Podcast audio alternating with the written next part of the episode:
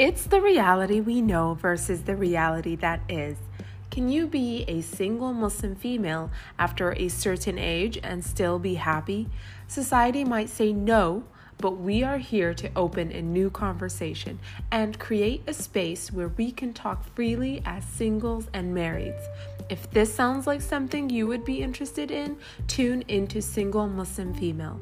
We will be talking about men, parents, well meaning aunties, the advice we take, and the advice we leave with dynamic women from all over the world who have their own specialty when it comes to being single, Muslim, and female.